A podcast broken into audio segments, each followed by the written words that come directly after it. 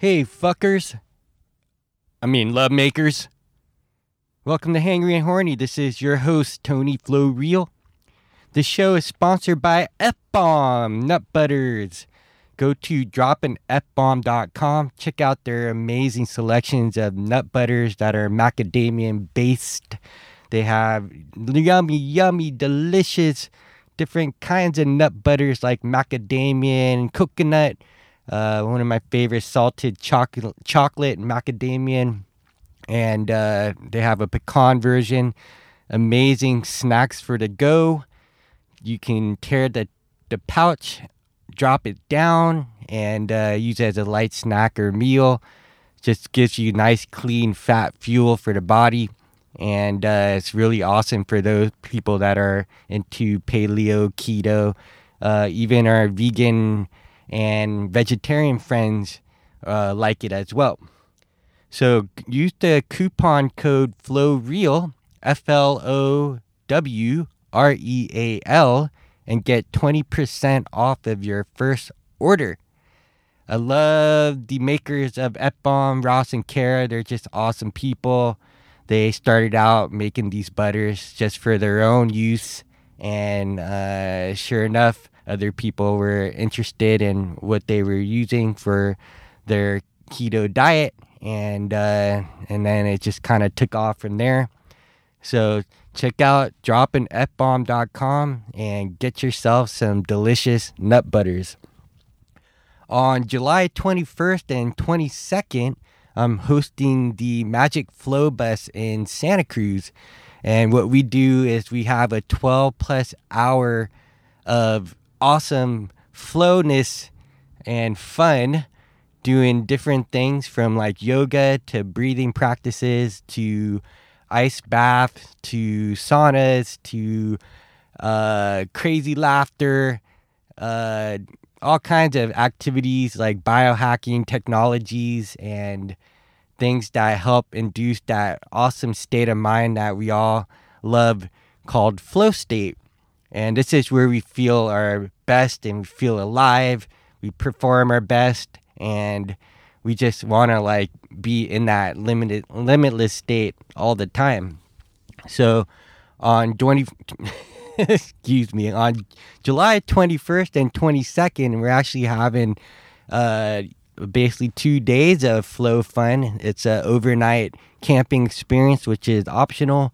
And we're going to have all kinds of professionals there, from medical doctors, healthcare professionals like acupuncturists and naturopaths. And you're going to have athletes and strength coaches and executives in the corporate world. It's going to be super fun. And so if you're interested, go to magicflowbus.com and put in your email. You'll receive an application.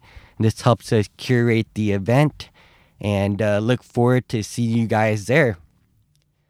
My next guest is an amazing person. I met him a couple years ago, I believe, through a community called the London Real Academy.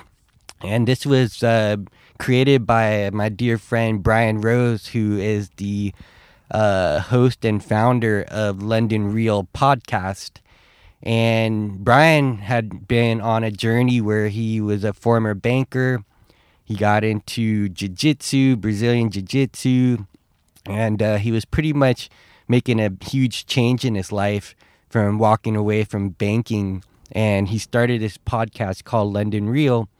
And on this podcast, he basically goes into a controversial subject in which he tries psychedelics to create a seismic shift in his perspective in life, to give him maybe a new direction on where to go post-banking. And so my next guest, Chris, we won't use his last name because he's protecting his reputation. He comes from the energy business for about, I guess, 3 decades. He's been in that business, and he's connected with some of the, high level people in government, in energy, and business. He hails from Texas, Austin, Texas, and so Chris basically heard, I like using that word basically, Chris, he heard Brian's story on London Real and became fascinated. Maybe this is something that he may have to look into because of psychedelics being used for trauma healing, for PTSD, for traumatic brain injuries, and for, again, giving somebody a new perspective on life, on, you know, a direction that they can go from. And Chris is looking at transitioning out of the energy world. He really likes, you know, helping humans and being of service, and still trying to find his path from, you know, the energy business to now. So Chris is, again, an awesome human being. He shares his story on how he took psychedelics, you know, to gain that perspective. And so if you're on YouTube, you can look us up under Hangry and Horny Podcast, and you'll be able to watch us as we talk about Chris's experiences. And, you know, you get to see what Chris looks like. He's kind of got like a little disguise going on. But nonetheless, we'll just go by his first name, Chris. And just thank you guys for tuning in, and enjoy Chris's story on this next episode of Hangry and Horny. Peace.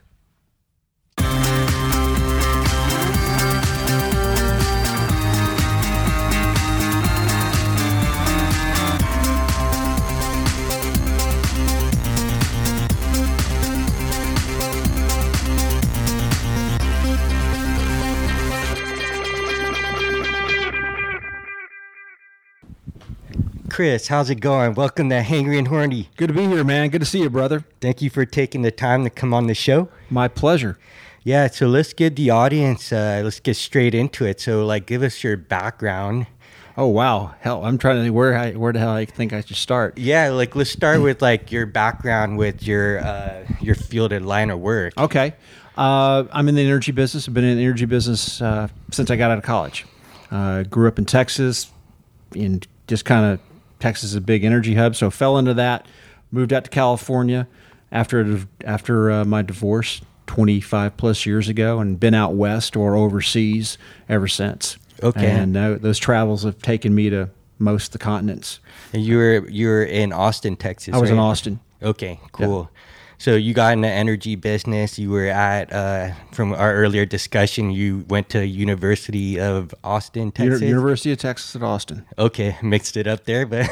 yeah, no worries. Yeah. It all works. Longhorns, right? Longhorns. Yeah. Yeah.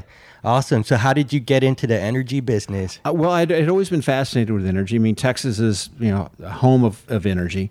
I was economics major at Texas, and as a result of that, you know, it just kind of flowed from there. Took a big several energy economics courses, a lot of economics courses.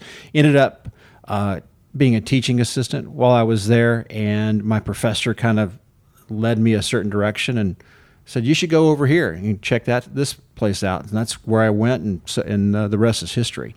And you know, I had started my college career as an accounting major, and I kind of after a couple of accounting courses, I realized that sucked and was soul sucking. And I didn't want to do something that was, you know, that constraining, and wanted to get in economics where it was more of a thinking man's degree, where I could basically have a set of tools that I could apply to anything. And so that allowed me to get into energy. And that's where I've been ever since. And I've been on the finance and commercial side. I've picked up enough engineering to know kind of how things work, but you don't want me designing or building anything, but I can certainly finance it or sell it. Got it. So you go into the energy business. You've been in for how long now? 30 years this year. Wow. Okay. And then all of a sudden, now we're going to dive right into psychedelics. Well, and like how you found that and how that's come into your life, especially somebody that's been sort of in that like corporate world? Well, if you would look at me, you would never, I don't think you'd ever know that I have become a bit of a psychonaut. But 6 years ago, September, I was in Salt Lake City. That's where I was living and working at the time. And I was just out on a September afternoon, Saturday, out riding my bike. I had a steak marinating in the refrigerator. I was going to have a little bit of wine and watch Texas play Ole Miss. And about 30 seconds from home, I was cranking up, I was standing up, had all my weight on the front wheel, made a turn. On your bike? On my bicycle. I hit a buckle in the road, and I went ass over tea kettle right into the concrete, head first. I broke my fall with my right pinky. Got up, was stunned in shock. Recognized that my neck was sore and it was hurting. But everything moved. But my pinky was kind of going opposite directions. So I said, "Oh, that's fucked up." A little sideways there. Yeah. And I said, "That's gonna need some help, work." A couple stopped on a motorcycle and said, see if I was okay. I thought I was. And I kind of picked myself up, walked the bike home, hung it up, went upstairs, took a shower, and then drove myself to the emergency room. I get to the emergency room. The resident goes, "I can fix that. Fix the finger." So he done it, popped and straightened it up, put a brace on it. He says, "Yeah, but my neck's kind of hurting." He goes, "Okay," and. So off to the CT machine we went. I got a CT of my neck, and it came back about 20 minutes later, and he had put me in a paper neck brace. And 20 minutes later, he came back and goes, "Dude, you broke your neck. Wow. This is now serious. We're going to put you in a real neck brace." At that time, then the head of trauma came in and goes, "Chris, I'm the head of trauma. We now have a team, and we're going to kind of walk you through. You're going to be spending the night." So all this started going on in the new neck brace. In the neck brace, a physician assistant shows up and tells me, "Chris, we're having a casual conversation, but this could very easily have been a serious conversation. You're going to be fine, but this could have ended a lot differently. It's a good thing you're in good shape." And what part of your neck broke? I cracked the C5 and the C6. So that kind of was disturbing because I had actually lost a good friend of mine to a bicycle accident 3 weeks to the day prior. So it all kind of hit me at once. Then from there, they checked me out and went upstairs and spent the night in the hospital. Neurosurgeon came in and just checked on me to make sure I was okay. And just ended up spending the night in the hospital. Didn't sleep. It was kind of one of those dark nights of the soul. Mm-hmm. And what I remember most was kept going on through my head was Steve Jobs' commencement speech at Stanford. I kept going over that, kept going over and over in my head about what he was saying about don't like what you're doing, then don't do it. Life's too short. And I was working for a firm that really wasn't adding value; it was taking value from the supply chain. If I had to do it over again, I would just gone on short-term disability and never went back. But I was in a neck brace for 8 weeks, couldn't travel, and had some interesting interactions with those folks. "Well, what do you mean you can't travel?" I said, "You want the note from the doctor?" He goes, "Yeah." So I had a good note from a doctor. Here I am, 50 years old. I've got C-level contacts all over the West, and I'm having to basically being treated like a child. I said, "Okay, I'm ready to leave." Hmm. So we negotiate exit and was looking at doing some other things, wanted to get overseas and apply my skills there. But as part of that process, my neck was still hurting. So fortunately, I discovered a upper cervical chiropractor, a board-certified one in Salt Lake, and I was contemplating neck surgery. And then he was able to fix my neck literally in one morning.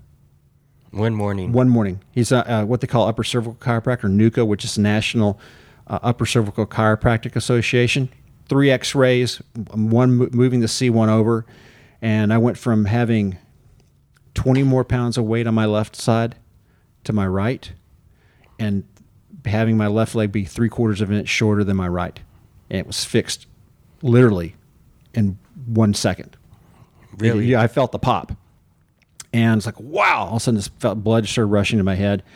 A couple months later, I ended up working with his wife, who's my nutritionist, and started, you know, kind of rebooting my gut and started really going down the health path.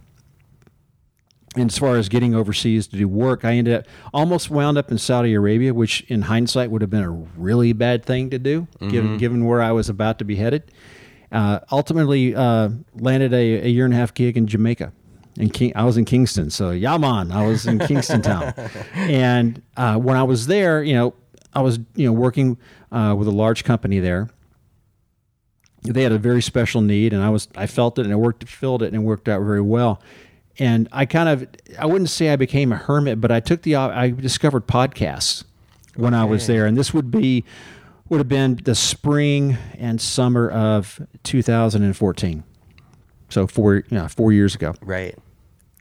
So I started diving into things, and all of a sudden, I find Ben Greenfield, I find Dave Asprey, and I find Brian Rose on London Real. And I started listening to Brian's podcast, and he started talking about, his psychedelic journeys, his time, doing ayahuasca and DMT. And it started to identify. Right, because he also talked about being a banker, a former banker, so you could relate to that. I could relate, and one of the things I got out of the gig is I really felt soulless, and I realized that, that night in the hospital, I was there by myself, so there was no one else there.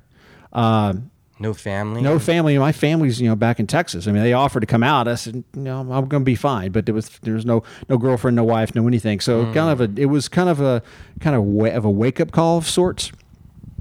Lonely. It was very lonely, and I wanted it. So it's time to go start doing something else. So I took the time in Jamaica, went the deep dive, and started listening to Brian's thoughts on ayahuasca and things like that. I said, you know what?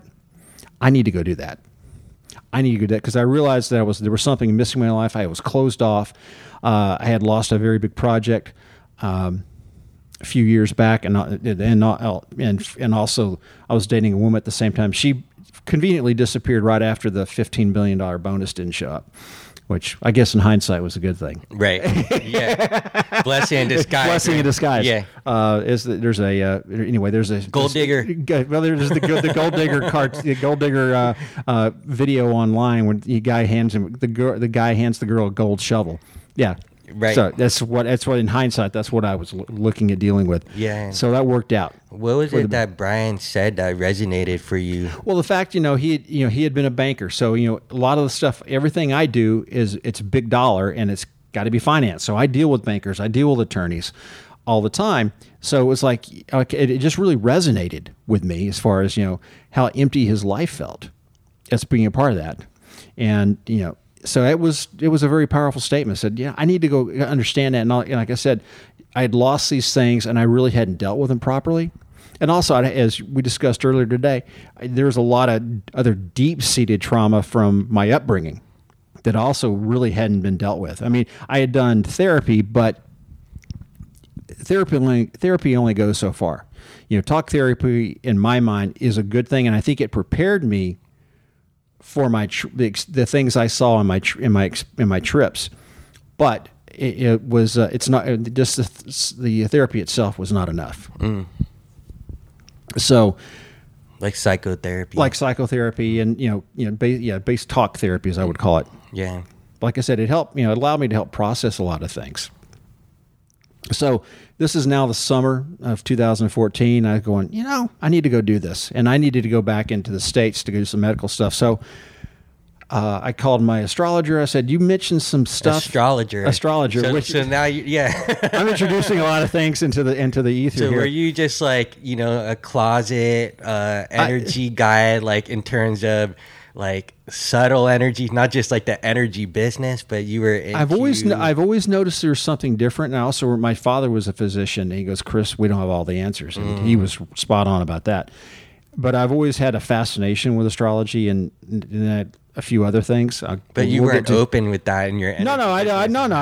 Oh, by the way, my astrologer said this. It's not kind of stuff you talk about when you're looking at a deal or you're looking at pro formas and things like that. So... I talked to her. I said, well, I want to go go to Peru and go find a shaman and go do some ayahuasca. And I said, I've got the guy for you. So perfect. So I get his contact information. I reach out to his United States handler, and I get in touch with Cucho. His name's Cucho. And all of a sudden, I'm emailing this guy I've never met in Aguas Calientes, Peru, saying, "Hey, I want to do this. So here's the time frame I want to be there." And we went back and forth, and he came up with a program. And I sent this guy I didn't know, $1,000 to book my trip. It's a random dude. Just a random guy. Yeah, it's like a recommendation. Through a recommendation. Yeah. And before that, though, like the only experience that you had that altered your consciousness was either alcohol, pot, or cocaine. Correct. And like I said, I was, hadn't done coke since March of '86. Did pot occasionally, probably a little hash too, but by and large, I was just a booze hound, which is, ironic since my father died of alcoholism. I masked the pain by getting drunk myself. So yeah, it created a cycle. Yeah. And as they say, all cycles are broken until they're all cycles repeat until they're broken. So that, off I went in September of 2014. I go get all checked up. Like 4 months later, after you listen to a podcast, I'm on my way to Peru. Wow. Going to go do ayahuasca with a guy I never met.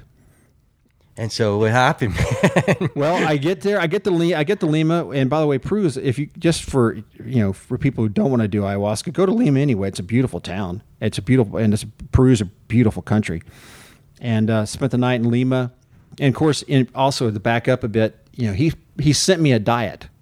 So part of doing ayahuasca is part of the preparation, the dieta. And I went through all the necessary prep work. I started pulling things out of my diet, backing off red meat and started eating only fish and chicken, took out all the spices and no pork and everything you were supposed to do in order to be ready. And it kind of sets the framework for your journey. So from Lima, I fly up to Cusco, and I get off the plane at Cusco, and there's this little guy who's about 4'6", leather hat, and chewing coca leaves, and he goes, "Chris," and he goes, "Yep," because here, come on. So off we went, and he had booked a hotel for me, and we went for a tour of Cusco, and the next day we went out for a tour of some of the Incan ruins in the area, and that afternoon we went down to the river. And we started talking kind of what I wanted to accomplish on the trip. And I felt, basically telling him I was closed off and, I'd been married before, and I'll admit to this, I was, emotionally broken, and I was broken like a clock. I couldn't really express my feelings, my emotions, et cetera. And that was part of the reason why the marriage card blew up. So I kind of I own that piece of it. So we started talking about these things, and then we I went on my first psychedelic journey, which was peyote. So we're on this great riverbank, okay, and took a big gulp of peyote. And that's a cactus. That's the top of a cactus. Okay. Well, they call it. It's huachuma. Huachuma is what it's called, and it it's similar to peyote, if not it just depends on what flower it is. Right. But at that point in time, I took another big gulp of it, and then things started to move. Mm. The rocks started to move, the scenery started to move, and, Cucho was there kind of to hold space. And that's when I started feeling the presence of relatives. And what's interesting is through all my experiences that when I take a paternal type of psychedelic, the women in my life show up. And when I take a maternal psychedelic, the men show up, which is very fascinating. And we'll get inborn to that. Okay. But, that's when I felt the presence of my mother, who had passed away several years ago, and then her mother kind of going, "Hey, it's going to be okay. You're fine. Going to be fine." So that started opening things up. So you felt their presence, you didn't actually see them? I felt their presence. Okay. But didn't see them. I didn't see them. I didn't have. I didn't. Like I said, I didn't have. It was a daytime experience. I didn't have, quote unquote, visions. I just my reality was altered, and it was kind of like a gateway. Okay. Kind of like we just kind of opened the door into my soul. The kind of it was kind of a good warm up session. So Cusco, in Cusco, but it was outside of Cusco. Okay, and then. The next day, Cucho and I. Oh, Cucho. Cucho. Yeah. Cucho and I, then we went through the Sacred Valley on our way up to Aguas Calientes. And just basically a tour of a lot of Incan ruins, which, like I said, it's a beautiful country. And the Incas were a very powerful civilization. And it was good, so I was mixing in not only the psychedelic work, but also, a good historical framework. Ancient civilization. Exactly. Yeah. Exactly. Wow. Then, we boarded the train at Ollantaytambo, and off to Aguas Calientes we went. So the first day there, or we spent the night, and then the next day we did what I deemed the tourist version of Machu Picchu. So... saw all the sights there, and for some reason, then while we were there during the middle of the day, these two women found Cucho, and I got drug into like a tobacco ceremony being done in Spanish. I had no idea what was said or done, but I was just kind of on the outskirts, kind of watching this go down, and apparently they were two witches from Mexico, and they had asked Cucho to participate and facilitate some things. And so that was kind of a very... interesting experience. Bizarre. It was just part of the culture. Yeah, it's like, okay, cool. The two witches from Mexico. Two witches from Mexico. And what was interesting about this day was it was for Peru, it was the spring equinox. Wow. So it was, like I said, it was a very interesting time to be there. Yeah, in Machu Picchu. Wow, on top of it. So we did that. Great experience. The next day. We gathered our gear and we hiked up about 3 hours to Cucho's campsite, which is actually on the back side of Machu Picchu, or actually technically Huayna Picchu. Huayna Picchu is the mountain in the background you see, the famous mountain in all those pictures. That's Huayna Picchu. So we got to his camp, relaxed there the first day, and he's got a little malaka, which is the ceremony where you drink ayahuasca. So I set up my tent, and we're there in the high jungle. First night, we had, and of course, I'm eating very lightly at this point, mainly water and some soup, quinoa, but something very light, because part of the process is a purge. You don't get a purge with huachuma or peyote, but you do get a purge with ayahuasca, and that's part of what you're facilitating. Right, either vomiting or diarrhea or both. Or both. Yes. Now, so the first time we got there, we sat in the fire, and as soon as it got dark, we went into the malaka, and Cucho started reciting Iqueros, which are the songs of the ayahuasqueros. And we started doing that, and then he poured out the ayahuasca. I took a big gulp, or actually, I drank the entire contents of the cup. Waited another 30 minutes, took some more, and I think after listening to Brian, and doing a lot of research, listening to all the Aubrey Marcus podcasts, the Joe Rogan podcasts, and things like that, I think the first night I was too bound up to purge, but what I did feel was a presence in my body. Mm. I felt a physical presence moving around my body, kind of checking things out. I felt it go up to my head. I felt it go down into. I had injured my knee playing football in high school. It checked out my knee, kind of checked around, but I couldn't really purge. So I didn't sleep that. We were in the malaka for about 3 or 4 hours, and I didn't sleep that well that night. But the next day, got up, kind of wandered around the high jungle, and the next night. We did, we repeated it after we had a light lunch and then just a very, very light dinner. Went back into malaka, and then I did had some more ayahuasca. Then then a second gulp, and then I purged and really purged. It came very quick, and that's when the hallucinations started.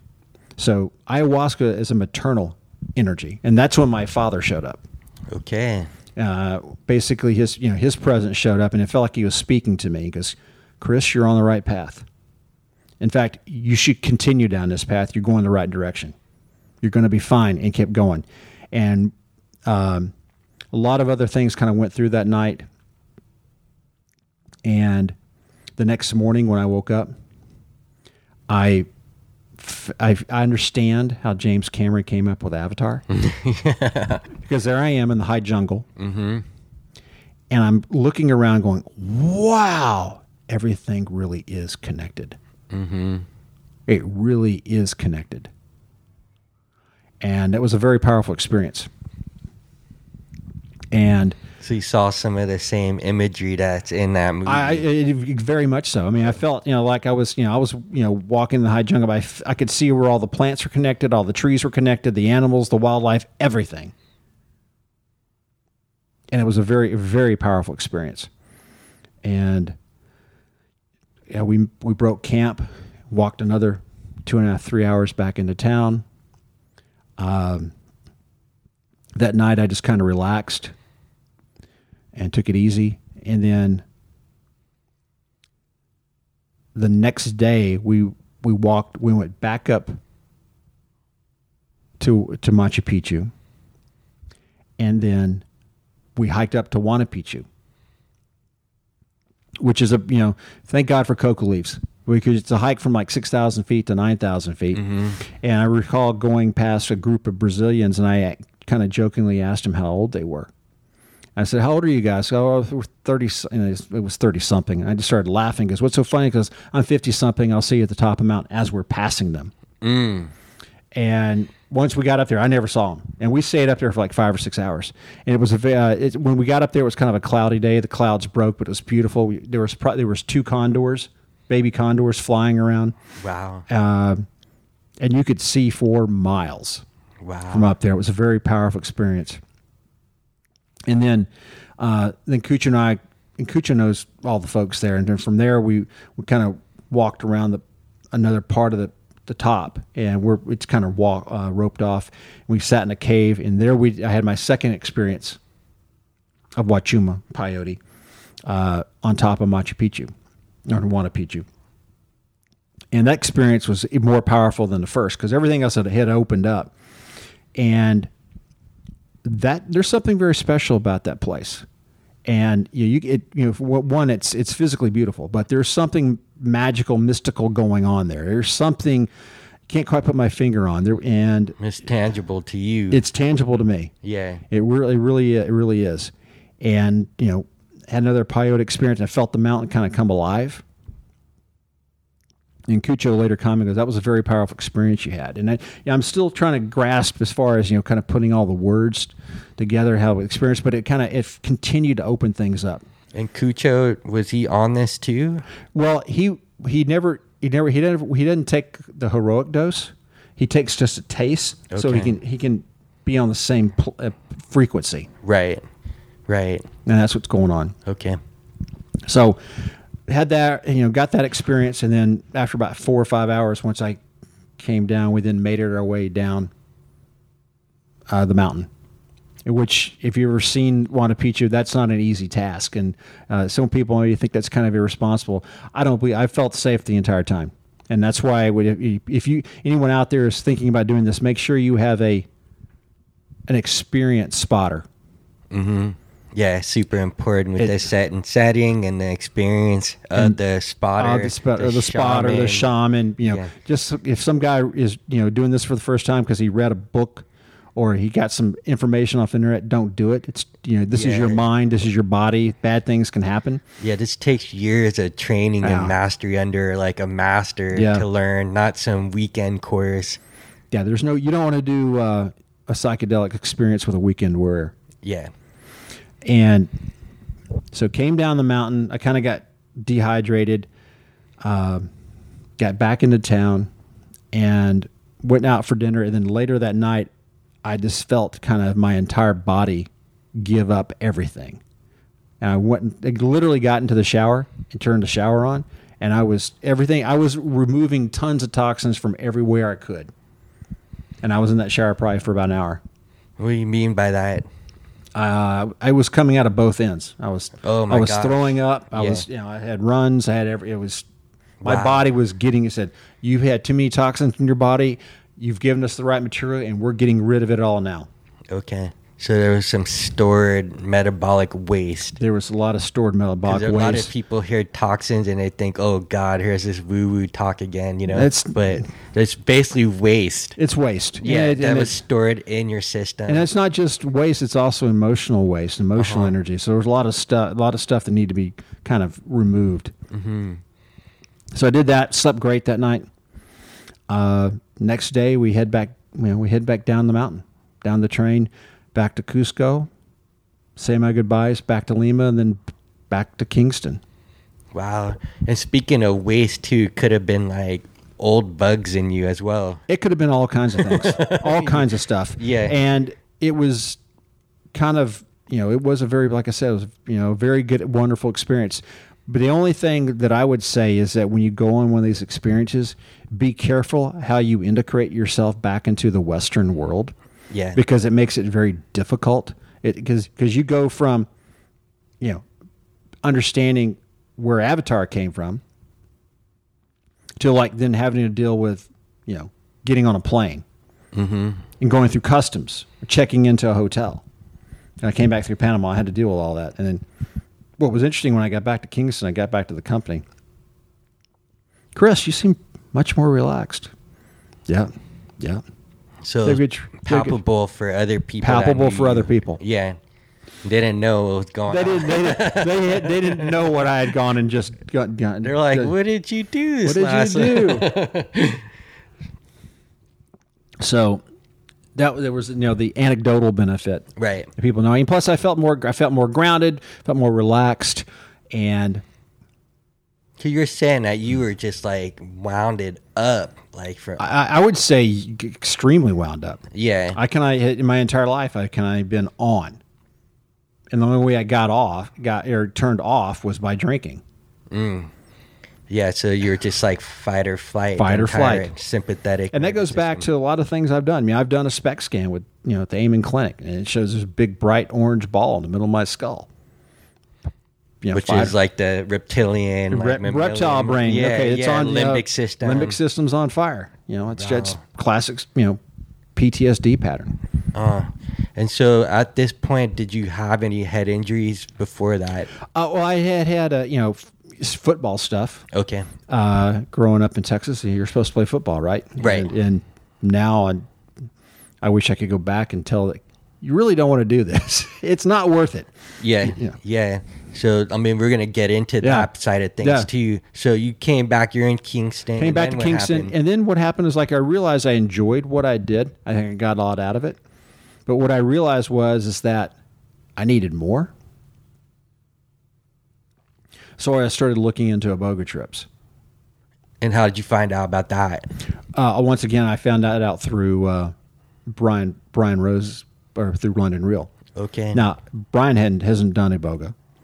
But Graham Hancock had, and that's why I got picked up on it. I said, okay, what's this stuff? Hmm.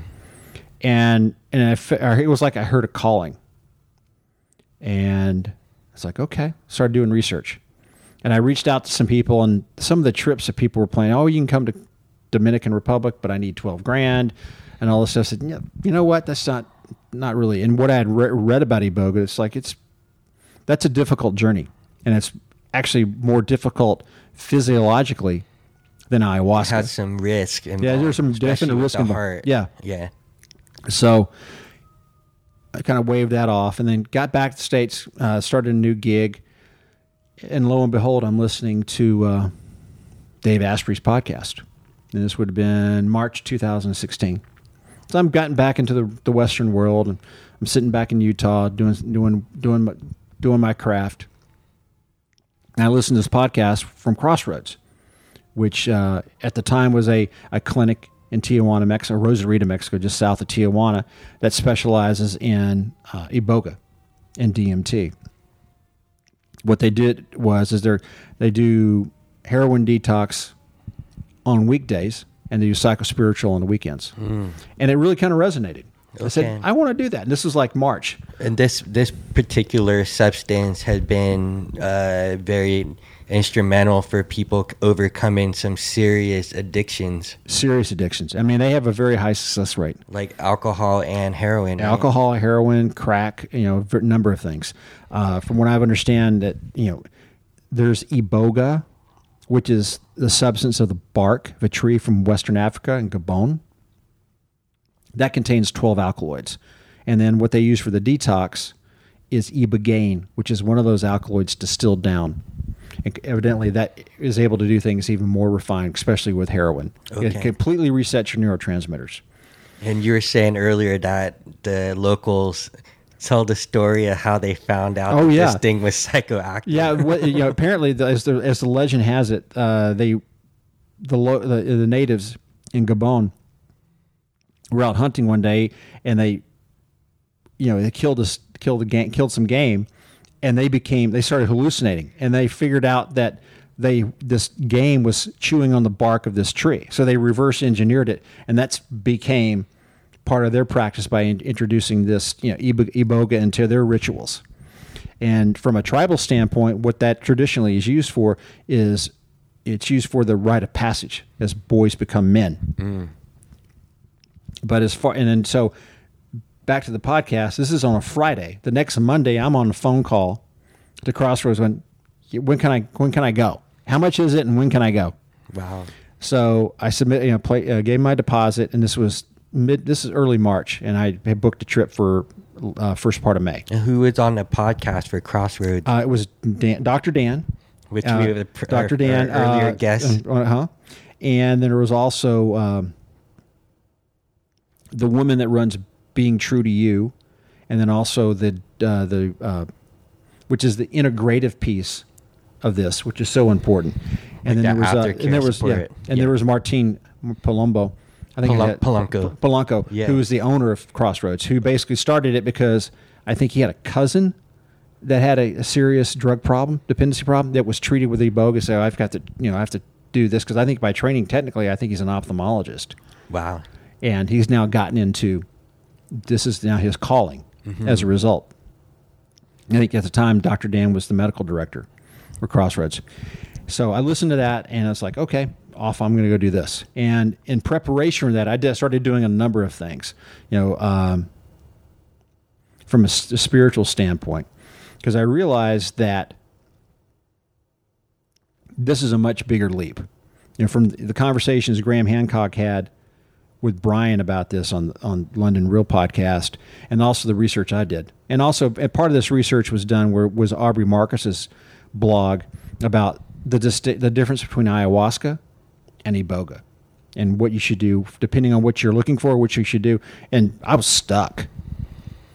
And as a consequence, I said, that's what I got to go do. So my higher self knew what I needed to go do. And I refer to my higher self as a different entity from my ego. Okay.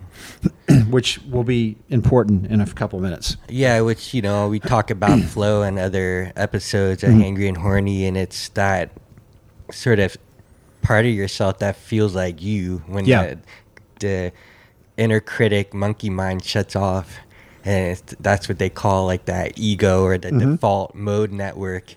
And when that like quiets down and you just have pure signal, you finally feel like there's no like doubt, there's a lot of clarity, and you feel like really charged. You know?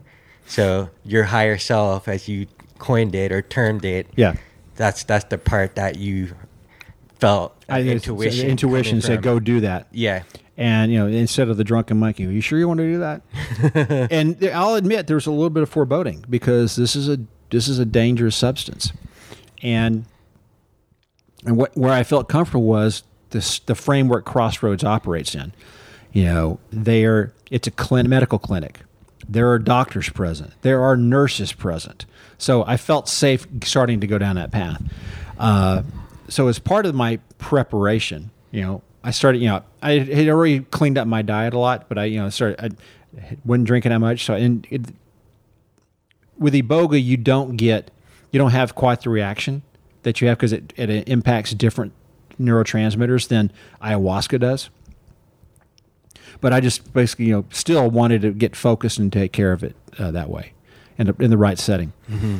And so as part of that, I also did another astrology reading. I also did an Akashic reading, wow. Which kind of pulled in a past life. And my Akashic reader actually pulled in a ceremony actually from a prior life. I had been eaten by a lion after taking iboga. That's what she pulled out.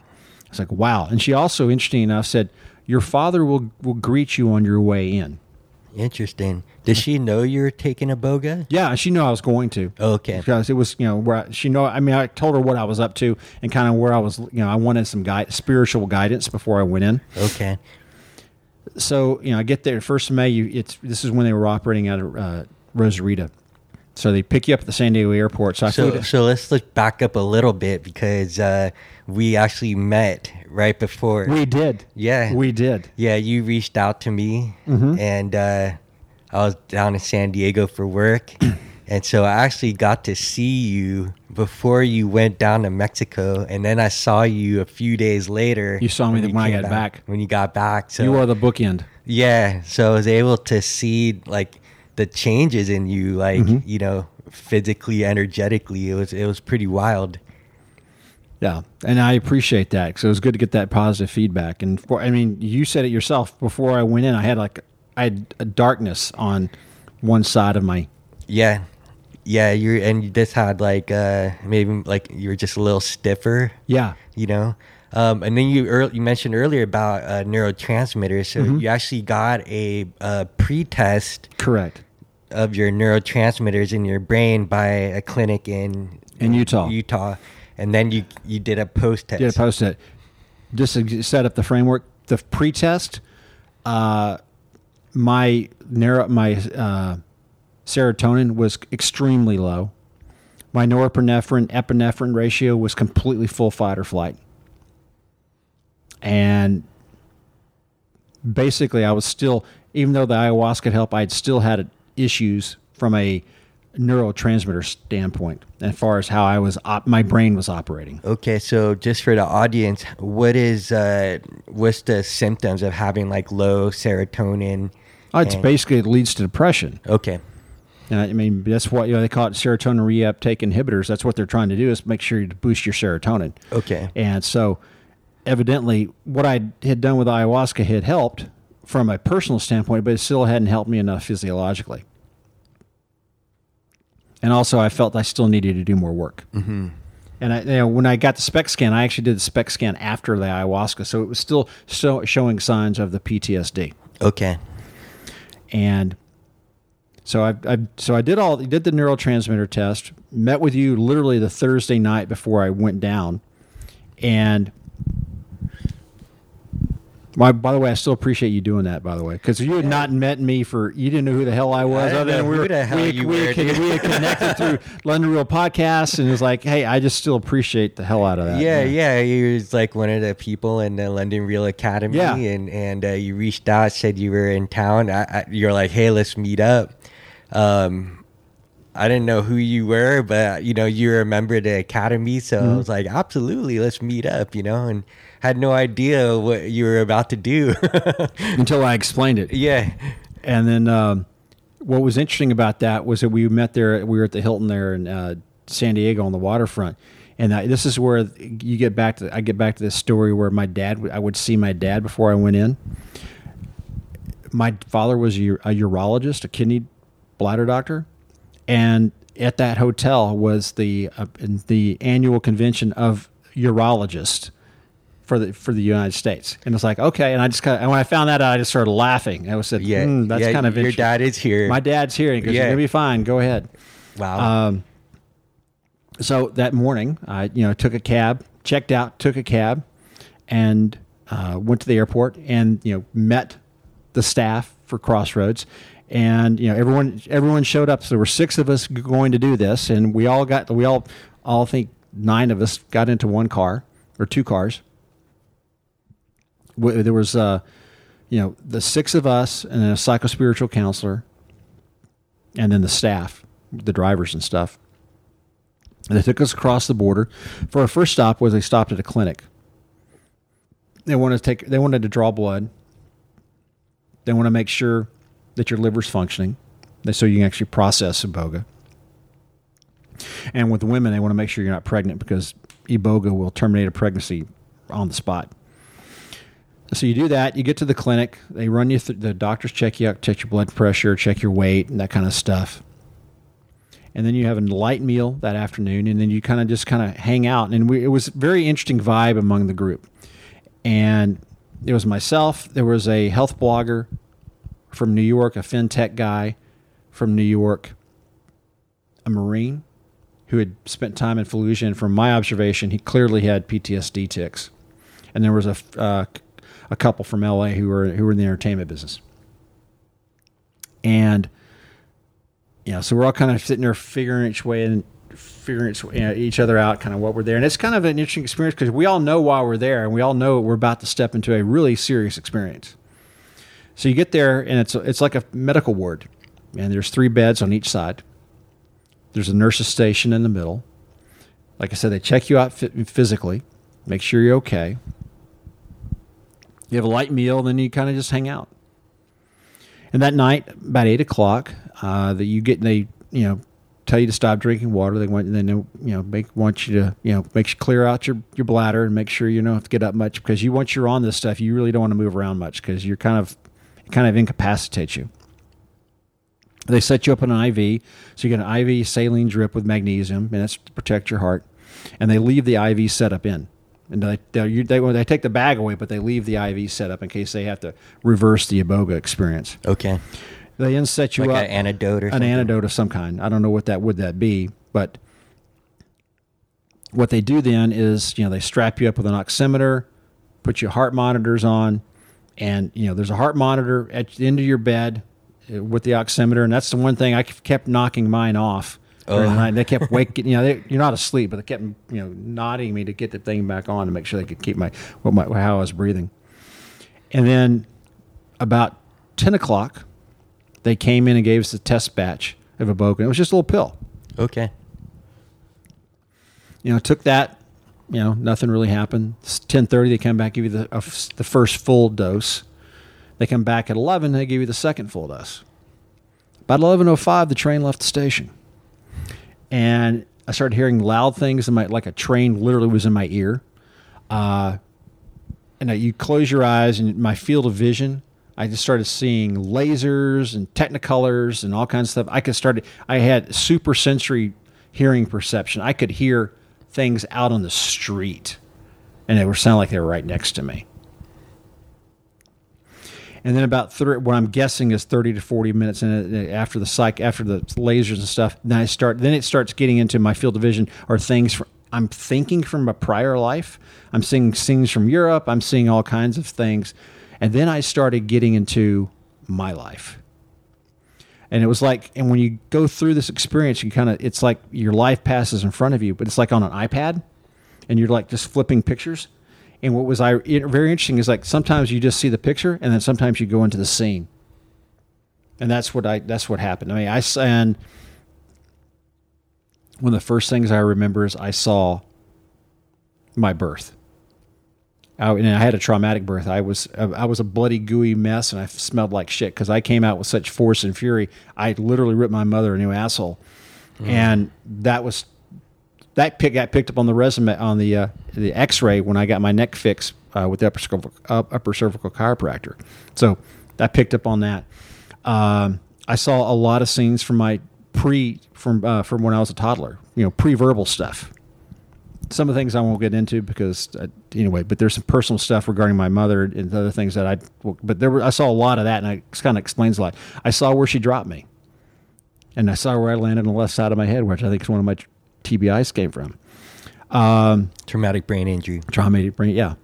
So I'm seeing all this stuff going on. I saw an issue with an old girlfriend. I saw an issue with my ex-wife. I mean, and what's interesting is like we know all these things, but we contain all the information we need, but our ego gets in the way. And what iboga does, it literally rips your ego away where you can actually see your life. I kept going through this experience, kept going, seeing other things. And I just remember thinking to myself, said, God, I have to remember all this stuff because I have to write it down. I just remembered as soon as I could get lucid enough to write stuff down, I did. But the most powerful experience was late in the process, way after midnight, I saw two versions of my death. I saw the good death, and I saw basically the Ghost of Christmas Future from Scrooged. The good death is I'm old, I have white hair, I'm in bed with my wife, woman, whatever she is at the time, and I pass peacefully into the night. The Ghost of Christmas Future death, I come out of this floor into this very cold marble room, and I see this casket, and the casket's open. So I walk around, and there's no one else in the room but me and the casket. I walk around and see in the casket, and in the casket is me in a hoodie, and on the hoodie and on my chest is a piece of paper, a picture of me in a hoodie saying nobody. And I just scared the shit out of me. Like, oh, wow. Because that my subconscious, my higher self's going, you need to get your act together because otherwise this is where you're headed. Wow. So I got that, and then very powerful experience. And then from there, I basically for the next couple to 2 or 3 hours, then I had my higher self arguing with my ego. And higher self going, you need to back off. You're getting in Chris's way. Oh, no, my ego's going, but I have to protect Chris. No, Chris is fine. You're getting in his way. You need to stop what you're doing. He'll be okay. He's gotten through all the bad stuff. He's going to be fine. So that went on. And then after that, it felt like Dan Pena had jumped into the side of my head. And I had this stern-ass father telling me to get my shit together. And that's what, Iboga is a very powerful masculine energy, and that was the last piece of it, was this stern, this powerful male stern injury going, get your shit together. Mm-hmm. And from there the visions kind of ended, but I was still incapacitated, and I got out of bed about 1:45 that afternoon. There was one guy in the six of us that didn't wake up until the next day. Wow. Yeah. Wow is right. So I got up, they had a masseuse come in, kind of get you back into your body. And then most of us were able to sit down and have a light dinner that night, and, still slept great that night, but I had felt like I'd, people say, oh, it's like climbing Everest. I said, no, man, it's like climbing K2. They go, why K2? Because K2 is harder. And it was. And it's like, people go, what's the real difference, physiological difference between ayahuasca and Iboga? I would say this. I said, ayahuasca's like Pikes Peak. Iboga's K2. Big difference. Yeah. Big difference between the two. So, the next day we wake up and they take us out to the beach house. And this is where we're going to smoke DMT from the frog. So From the frog. The Sonoran Desert Toad or Desert Toad. Okay. The 5-MeO DT. Oh, DMT. There's DMT, which they call the spirit molecule. They refer to this as the God molecule. 5-MeO DMT. So you wait there, and then it was like we just kind of, we didn't draw straws. We who wants to go first? So one of the spouses from the Hollywood couple went. I went second. But you get into this room, that's where the psychospiritual counselor gets involved. Oh, I'm going to back up and say one other thing. When I came out of the Iboga experience, the psychospiritual counselor came by and said, "Are you okay?" I said, "I'm alive." She goes, "Yes, you are." Because it was like that experience, like I thought I was going to die. Mm. And as part of that, I actually filmed a video. A good friend of mine actually filmed an interview with me just in case I didn't make it back. So my family would have a record of I hadn't lost my mind. Mm. What was Chris doing down in Mexico doing this? So they would have some record of the fact of what I was trying to do accomplish. Wow. Yeah, 'cause you're doing all this privately. I do. Yeah, I'm not. Yeah, my family still has no idea what I've done. Yeah, they just know that there's a different something Chris. Changed. Yeah. Something changed. My brother refers to the old Chris as TMZ Chris. So back to the beach house. So you go in and you do DMT, and they have it set up to where there's the doctor in the room. There's the orderly who's a big guy. And there's the psychospiritual counselor administering the DMT, and basically they scrape it off. They dry it on a slide. They scrape it off and you smoke it. And you literally, when you take it in, that you fall back into a bunch of pillows. You're out before you even hit the pillows.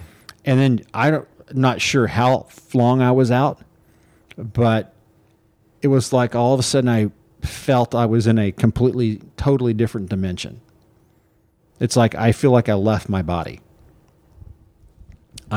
First thing I saw was this infinity ribbon, and I was like, "There's no end to anything." And then all of a sudden, I felt like, and then I just saw all these psychic, these panels, and I just remember the resolution was perfect. And I kept thinking, "Wow!" And then you come out. And you start to re-enter, and that's where things get really interesting, and because you don't know where you are, or I didn't know where I was. Others have had an easier transition. I had a rough one, and then they work on trying to release things out of your lung, get you to scream, kind of a scream therapy. And I did. I evidently had a lot of stuff to get out. Meantime, there's the psychospiritual counselor, trying to keep you calm. And I just remember smelling a lot of lavender too when I came out, and the other guys got me held down. I looked up. There was the doctor, so I'm safe.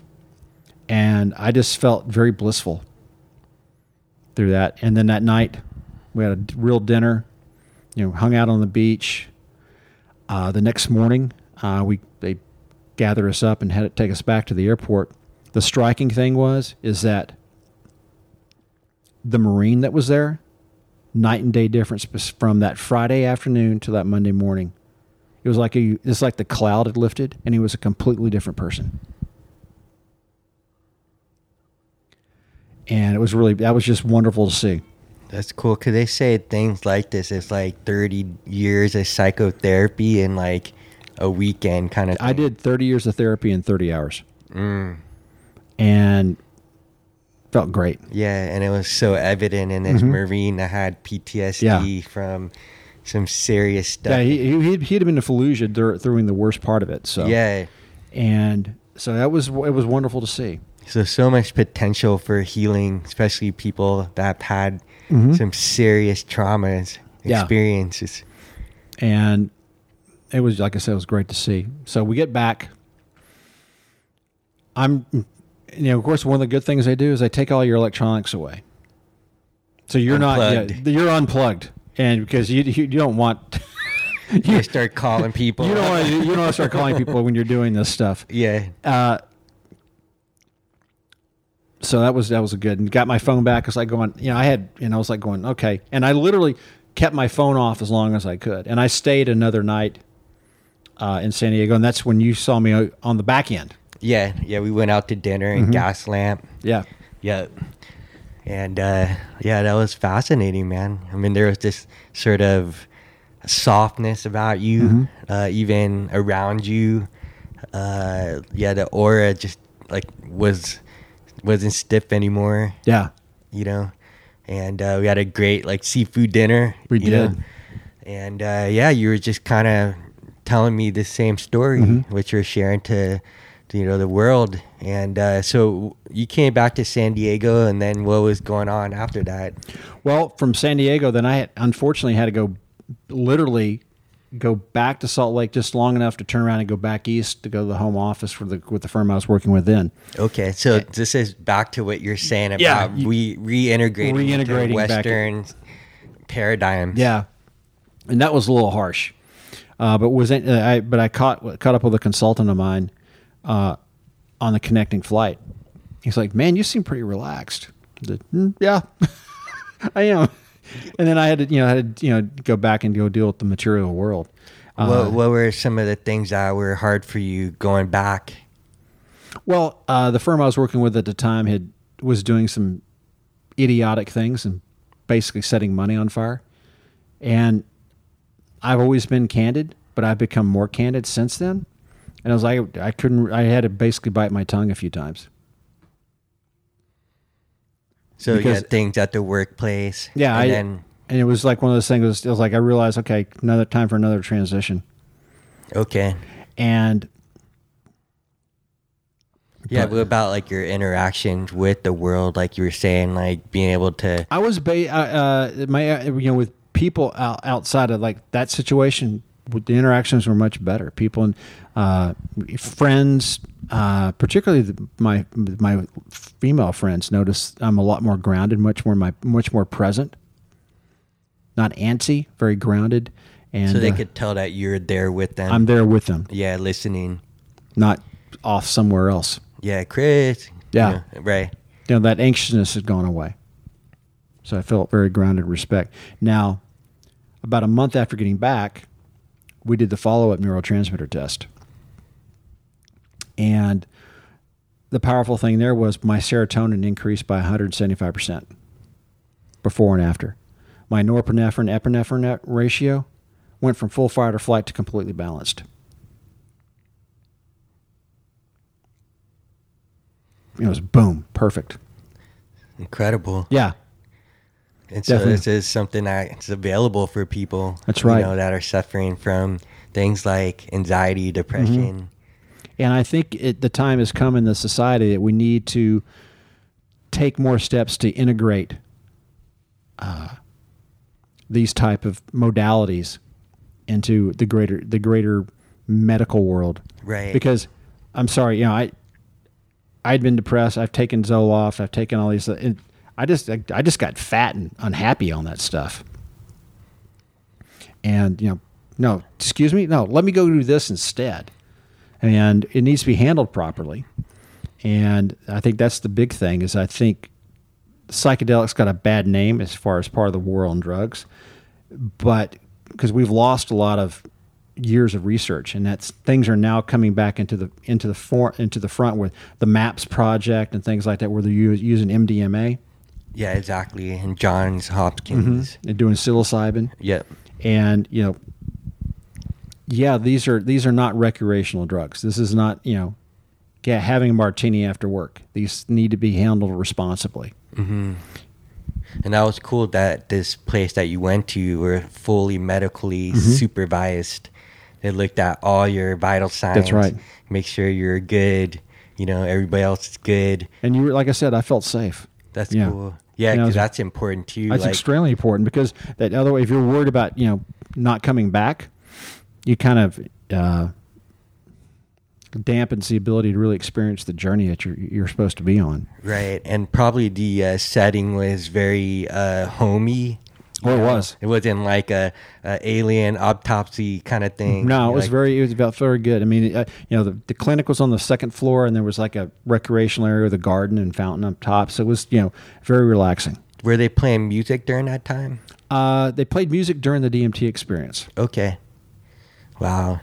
And so how long did they say that you were out for the DMT? I think I was out for about 20, 25 minutes. And then there was the fuzzy period after when you're kind of reintegrating into the world. Kind of like waking out of a dream. Exactly. Yeah. Wow. Exactly. But compared to Iboga, which lasted how long? I was 14 hours. Yeah. And then 5 MEO DMTs only 15 to 20 minutes. But it was both, those two are a very good bookend. Okay. I mean, it's like the Iboga is the work, the DMT is the reward. What was the first one? Iboga is the work. The work. The DMT is the reward. Okay. Got it. That's how I took it. And those work real well together. And what I also did with this experience, I also engaged an integration coach through Being True To You and worked with him for a year. Okay. Kind of like reintegrating myself into the world. Which is like important. Oh, it's very important. Yeah. And I wish I'd have done that after the ayahuasca experience. Got it. Because a lot of people do these things and they're just like, get this information, this awakening, but then they're just sort of like floating out there. Yeah. They're not able to like get back in their bodies, get back into the world with that knowledge. Yeah. And I guess actualize themselves mm-hmm. or become a better servant of the world. That's right. Got it. So what was the next part of your journey after that? Well, got a new gig and now I'm back in California, and I'm, now I'm using working with a combo, which is not a psychedelic, but it's still, it's a frog venom that helps clean out the body. Okay. Which is actually had some very good use with depression and also alcoholism as well. So I'm doing that as well. And I'm still contemplating going back and doing another aboga experience, either at Crossroads, which is now moved to the Bahamas, or down in Costa Rica, which is a more primal experience, where they actually more of the Bawadi sense, which is the tribe in Africa that introduced Iboga to the world. Got it. So what about, let's say you're now here, this is the Chris of now, uh-huh. Looking back at the Chris from, 4 years ago when you started listening to podcasts. Like, what has been your transformation, your metamorphosis? From the bicycle accidents to now is... That was 6 years ago? 6 years ago. Okay, I would say, as I'm fond of saying, is like the accident knocked the stick out of my ass. And I've been shitting splinters ever since.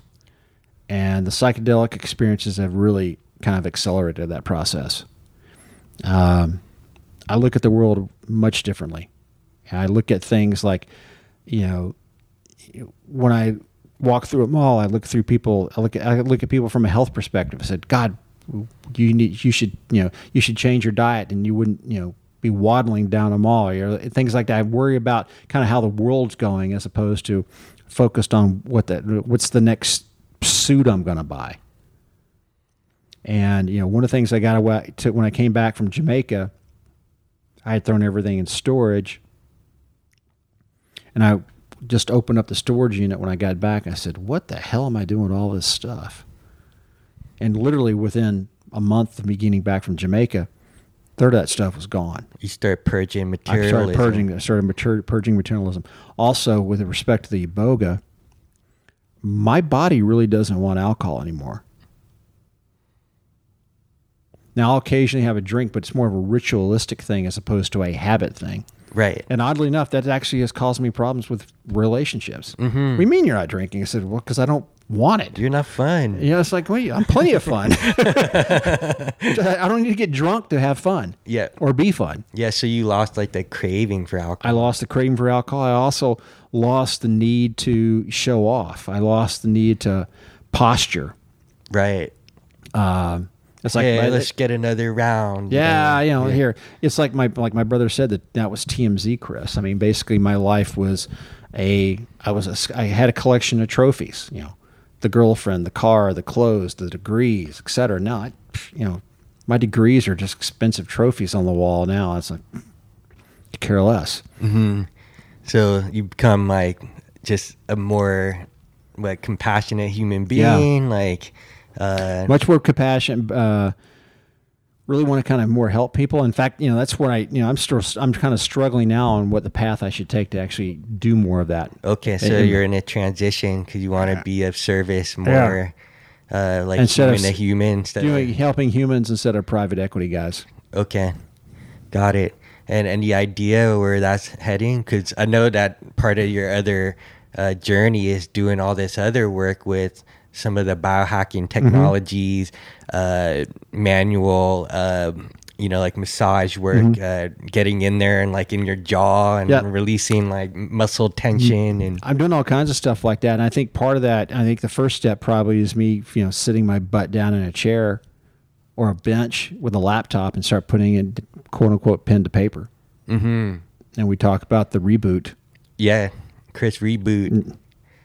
That's cool. I mean, to me, that's part. I mean, people, that's how we learn. We learn through stories. Mm-hmm. And what are their you know, things that are you looking at to do in the future? Well, I've looked at, for example, you know, getting into health coaching on the side. I've looked at Chris Kresser's program, which is more of an ancestral health type model. And, you know, I thought about, you know, I look at the, from a health perspective, when my father told me, he goes, Chris, don't get into medicine. They're going to screw it up. He's that right in that regard. But, you know, I think we can fix it. And I think from a societal standpoint, you know, I get really kind of annoyed with people. And I'm not talking about people who can't afford things. There's something separate we should do there. But from people who've got insurance, well, I don't want to do that because insurance didn't cover it. I'm like going, oh, so you want me to? Because that's how I look at it. So you're not going to take care of yourself. You're going to default to insurance, which means someone else behind the tree is paying for that stuff. Yep. And I also look from the standpoint, it's like, you know, yeah, is it cheap to eat the way I eat? No. But I'm improving the quality of my life. I'm going to live longer. I'm going to be less of a burden, not just for myself, but on family, friends, loved ones, and society by taking better care of myself. Plus, I feel much better. My brain works better. And, you know, we're happier this way. Yeah, and then you, in the end, actually get more productivity. Get more productivity. More creativity.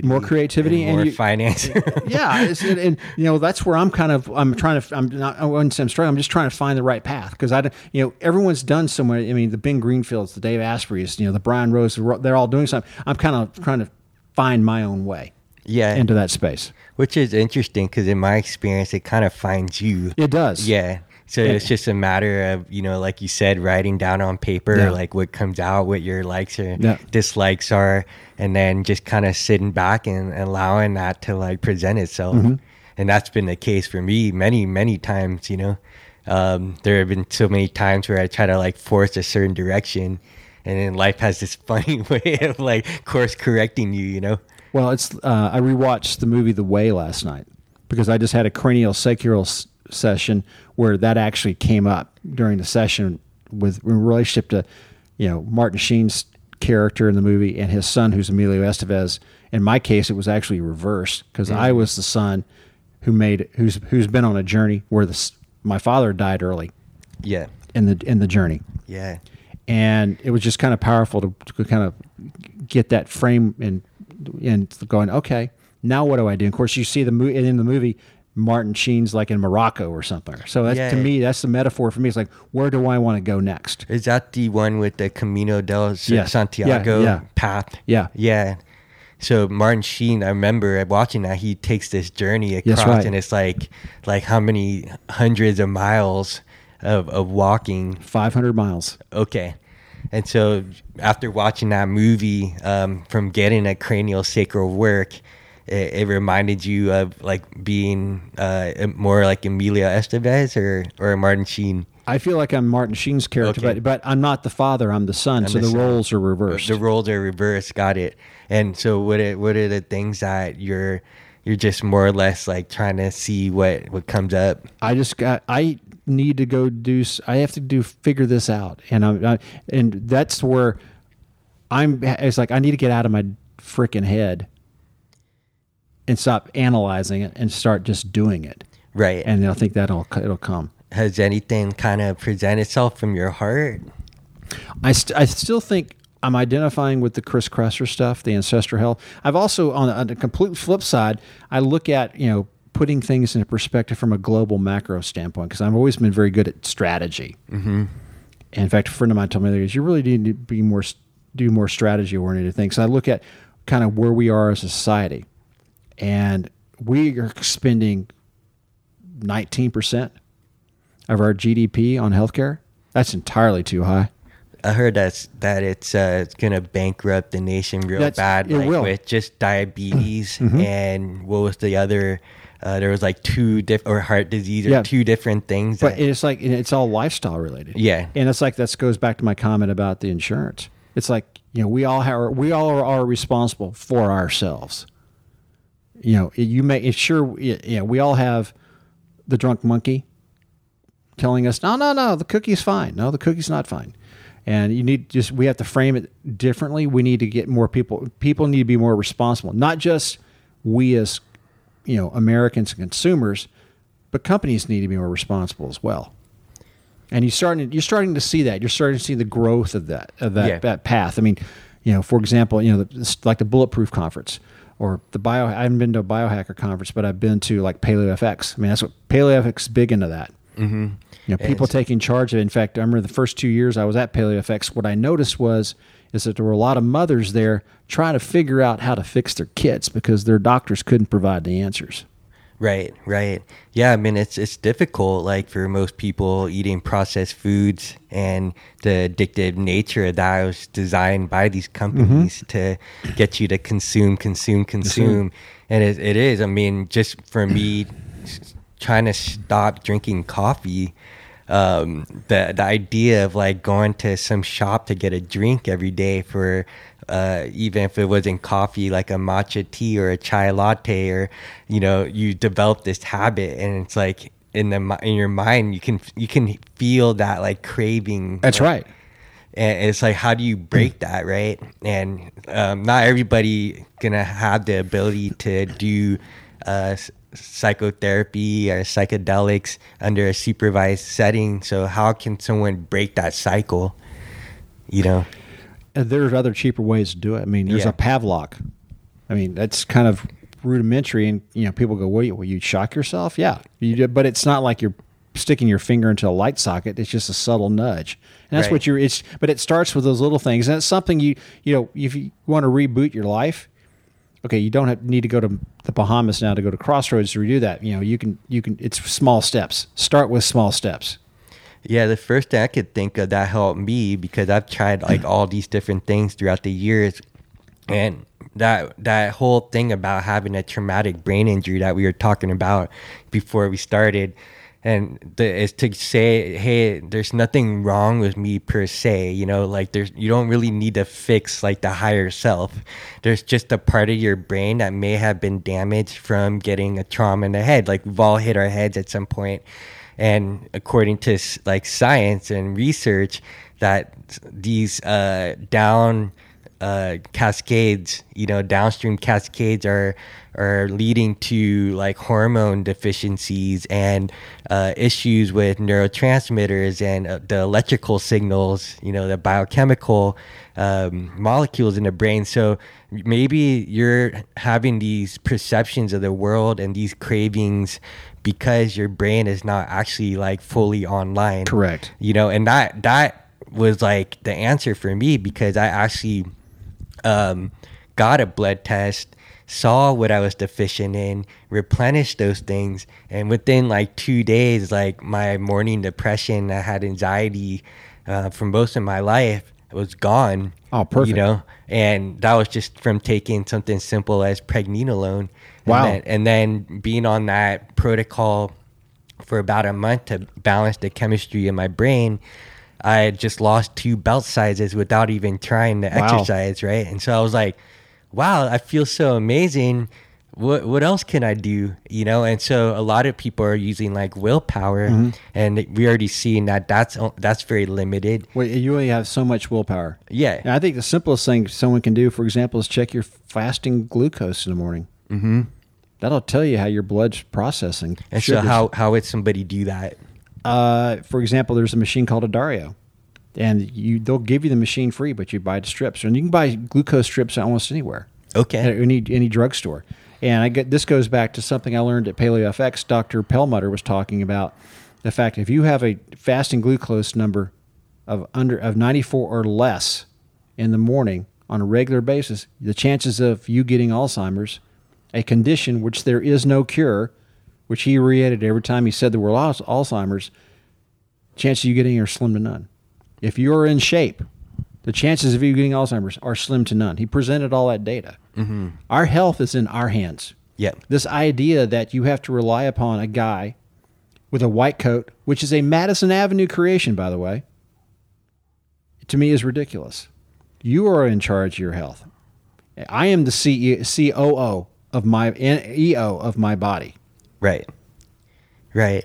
So and my mind. Yeah. So you got to, as a person, say, I want my power back. That's right. Yeah. And you can take it back. The ability is out there. I mean, people talk about, making fun of Dr. Google. There's enough information out there. Mm-hmm. You know, talk to people. And I mean, I'm not saying you go out and treat yourself on stuff, but you know, be proactive. Yeah, it's crazy because, you know, some people it always leads to some kind of like objection, mm-hmm. you know, some kind of excuse. And, you know, it is definitely difficult, like based on like your peer group, you know, right? And well, people that you're surrounding yourself, the environment that you're in. You know, if you have like these kind of products in your house, it's going to be easy to just reach for those things when you're at your weakest, yeah. you know? And so there's like so many, like, it's pretty much like everybody knows like how to like get better, you know? It's not like they don't know, like, I need to move more, I need to eat better, I need to get outside, I need to hang around cool people, you know, they're supportive, like, we all know all these things. Drink more water. That's right. Right. Eat organic. And it's just, I'm just trying to think like, what was it about us that made the shift, you know? And it seemed like it was a desperation moment. Oh, like I said, it was me. It was that night in the hospital. Yeah. And it literally took me breaking my neck and almost being a paraplegic or quadriplegic to wake my ass up. And right. The funny thing is I remember seeing this black cat about 3 minutes before I had the accident. And in hindsight, I'm kind of thinking that was like an angel going, we're about to dump your shit. And that's exactly what happened. But it took that. I mean, I was doing okay, but I wasn't being who Chris can be. Right. Right. I've also noticed for me, sometimes you hear people say the same thing, but it takes somebody to say it in a way that you've never heard it before. Yeah. And then it just like clicks. Unlocks a key. Yeah. It's like a key. It's like the right key and the right lock. Right. Right. So it's just a matter of like, you know, a lot of people are like, Tony, how do you like do what you do? How do you meet the people that you do? It's something that you have to like decide, like, this is how I want to live my life. Yeah. And I deserve to have this. Life is mm-hmm. short, you know? And have you had that kind of moment as well? Oh, yeah. It's like I'm in that moment space right now. I'm in my mid-50s, and it's like I'm conversation with my astrologer. You know, you're at a point in your life, you're not sure if you want to keep doing what you're doing. I said, no, I don't, man. I still have bills to pay, but I got to figure out a way to find another path. Yeah. Wow, man. So, we got like Magic Flow Best coming up. And so you're giddy up. We're bringing some new toys. We're gonna bring the Neurolite, which is EMDR on steroids. Yep. What is EMDR? That's light therapy. Okay. And it's really it's great for like PTSD and a variety of things. And I've got a booklet on a number of things we can do, and it really is just a taste.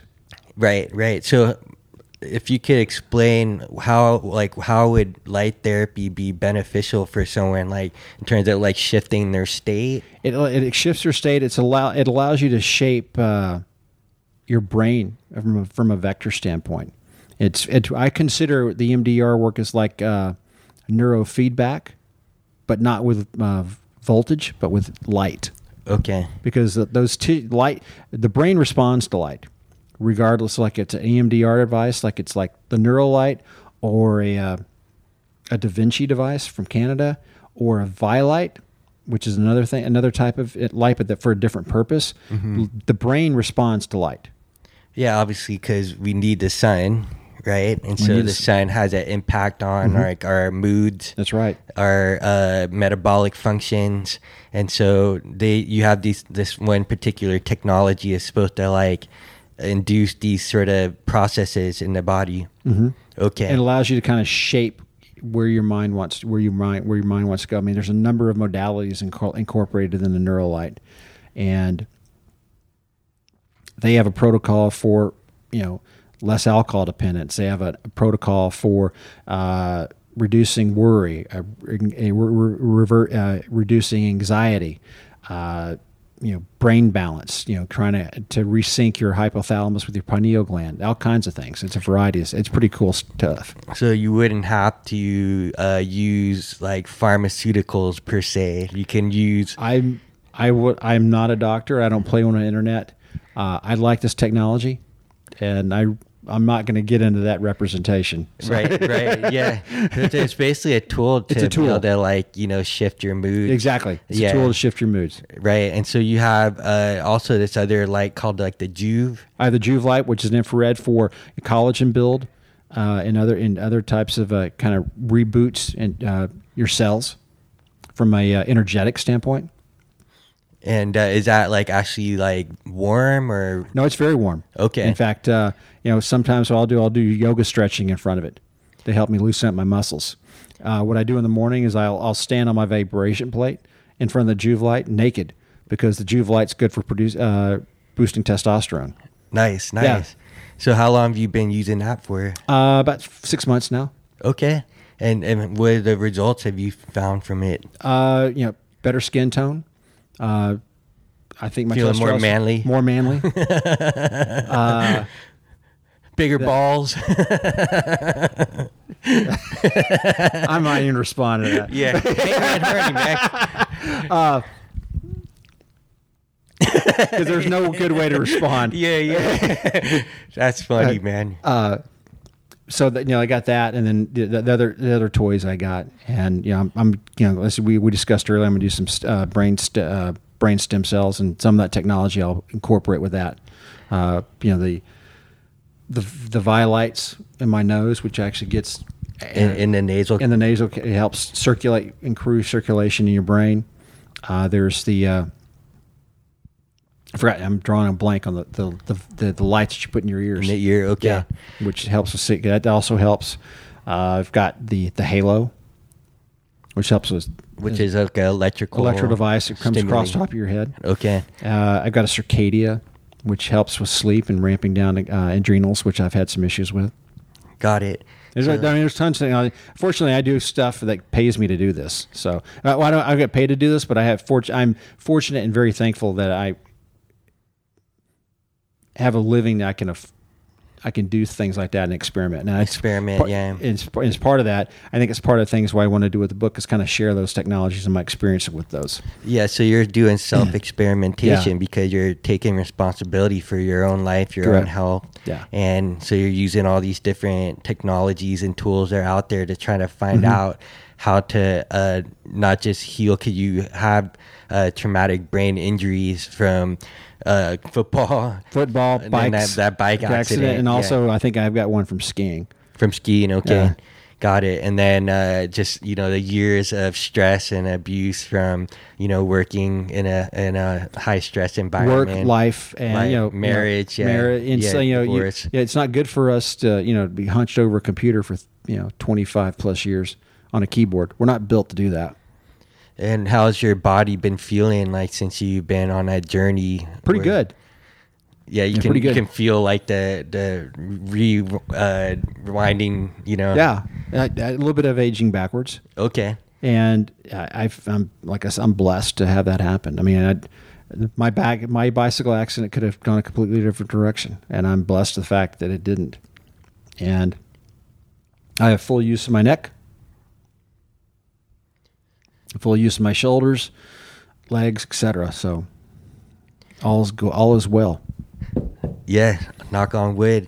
Well, Chris, thank you so much for sharing your story. It was my pleasure, man. Powerful. I think a lot of people are going to really enjoy that, especially those that are maybe new to this space, especially those people that are maybe on the same path that you were on, you know, in like corporate kind of doing that like 9 to 5, like, or know. 9 to 9.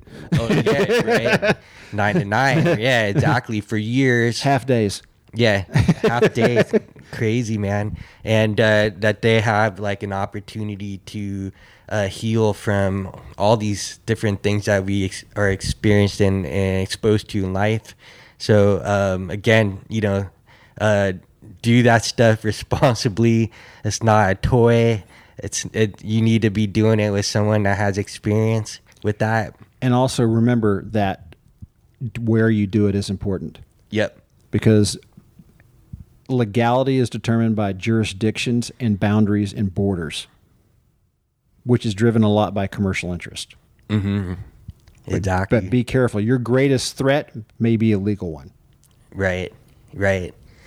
Great words of wisdom there, man. So thank you so much for coming on, Hangry and Horny.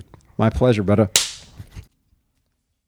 Thanks for tuning in, everybody. That was an incredible story that Chris shared about his psychedelic journey, trying to transition out of the energy business, being a 30-year veteran of that business and looking to doing something that's more meaningful and significant in his life. And psychedelics is no joke. This is not a toy. It's a tool. And it needs to be respected and done properly in the right set and setting. Just like Chris and I said, you know, this is not for everybody. And, you know, for those that choose to do it, you want to make sure that you are safe and that you're with the proper spotter or guide or shaman. And you always have that option to just say no as well if something doesn't feel right to you, and you know, maybe this is not the time to do it. And so it's just important because psychedelic medicine is that, but then, you know, the devil's in the dose, and if you're not doing it respectfully, properly, and safely, it can turn go south real quickly. So just be aware of that for those that are interested, that are considering, you know, going on these journeys. Some of these medicines are legal. Some of them are illegal, depending on where you do them. And it's just one of those things that, you know, maybe it just kind of finds you versus you going out and seeking it. So if you do find yourself, again, you know, interested in this, do all your research. And understand that there are other ways to tap into another perspective that psychedelics provide. Maybe it's not as powerful, but, you know, sometimes the more subtle things like exercise-induced endorphins or, you know, changing your nutrition, your lifestyle, getting away from screen time and looking out in the horizon of, you know, an ocean or the sky or the forest. There are different things that we can do naturally to kind of shift our perspective, including getting more sleep and learning how to do breathing exercises and, you know, learning to tune into yourself and differentiating, you know, the difference, as Chris calls, your higher self versus your ego. And there's nothing wrong with the ego. It's just the part of our brain that was developed through evolution to keep us to survive, to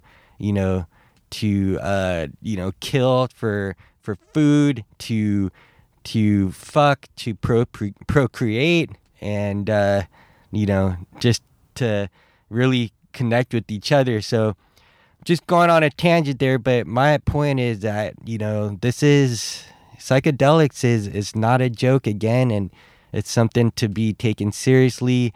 It's awesome that there's so much research going on now on the benefits of this and how to safely provide this option to people that are having, like, for example, treatment-resistant depression and other issues from anxiety and post-traumatic stress and, you know, traumatic brain injuries. So if you're interested, again, just do your research. And, you know, I'm just, again, thankful for Chris for sharing his story, because it took a lot of courage for someone of his stature and as an executive in the energy business to, you know, really come out and share his story on how he was been able to heal from his past traumas and head injuries. This show is sponsored by F Bomb Nut Butters. I absolutely love their macadamia-based nut butters. If you're interested in trying it, go to their website, dropinfbomb.com or fatbomb.com, and use the promo code FLOWREAL, FLOWREAL, and you'll get 20% off of your first order. Thank you guys so much for listening. You're all amazing and sexy and powerful and beautiful. And you know, life is so short. We're on an incredible planet that's just spinning around a star that's blasting through the galaxy. So let's not lose perspective on that. Really go out there and, you know, live an awesome life. Love ya. Mwah.